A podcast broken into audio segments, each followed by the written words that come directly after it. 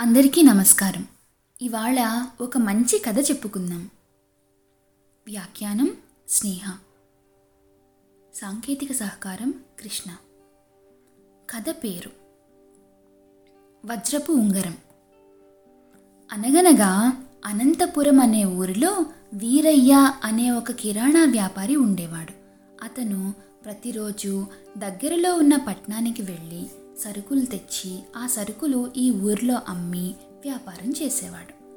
వీరయ్య వ్యాపారం పెద్దది కాబట్టి తన దగ్గర చాలామంది పనివాళ్ళు ఉండేవాళ్ళు.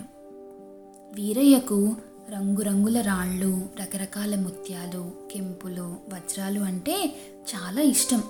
తన చేతికి దగదగా మెరిసిపోయే ఒక వజ్రపు ఉంగరం ఉండేది. వీరయ్య పూజ చేసేటప్పుడు తప్ప మిగిలిన అన్ని వేళలు ఆ ఉంగరం చేతికే ఉండేది.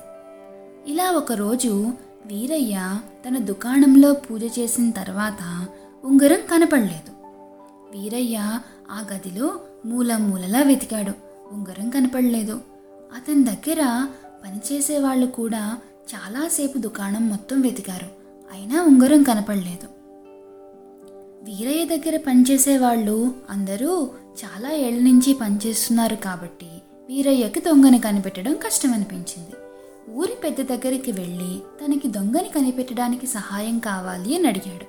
అందుకు ఊరి పెద్ద తెలివైన రామన్నను పిలిపించాడు. రామన్న విషయం తెలుసుకుని వీరయ్య దుకాణానికి వెళ్ళి ఉంగరం పోయిన పూజ గదిని ఒక్కడే బాగా పరిశీలించి బయటకు వచ్చి నా దగ్గర ఒక మహత్తరమైన మంత్రం ఉంది. అమ్మవారికి దండం పెట్టుకొని ఆ మంత్రాన్ని జపిస్తే అమ్మవారు నా కల్లోకి వచ్చి ఆ దొంగ ఎవరో చెప్తారు. అందరూ ఒకరి తర్వాత ఒకరు వెళ్ళి అమ్మవారి కాళ్ళను మ్రొక్కిరండి అప్పుడే ఈ మంత్రం పనిచేస్తుంది అని చెప్పాడు. ఇది విన్న పనివాళ్ళందరూ ఒక్కొక్కరే పూజ గదిలోకి వెళ్ళి అమ్మవారి పాదాల్ని త్రాకి వచ్చారు.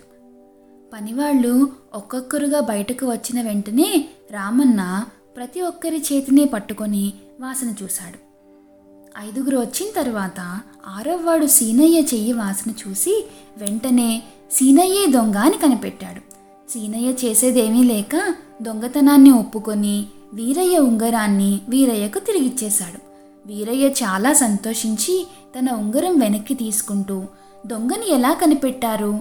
అని రామన్నను అడగ్గా రామన్న ఇలా సమాధానం ఇచ్చాడు నేను మొదటిసారి పూజ గదిని చూడటానికి వెళ్ళినప్పుడు అమ్మవారి పాదాలకి సువాసనలు వెదజల్లే తైలాన్ని రాశాను.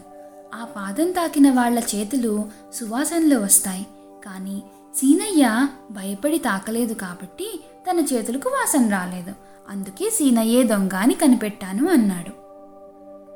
కథ సమాప్తం. కథలో నీతి తెలివిగా వ్యవహరిస్తే ఎటువంటి సమస్యనైనా పరిష్కరించవచ్చు. ధన్యవాదాలు.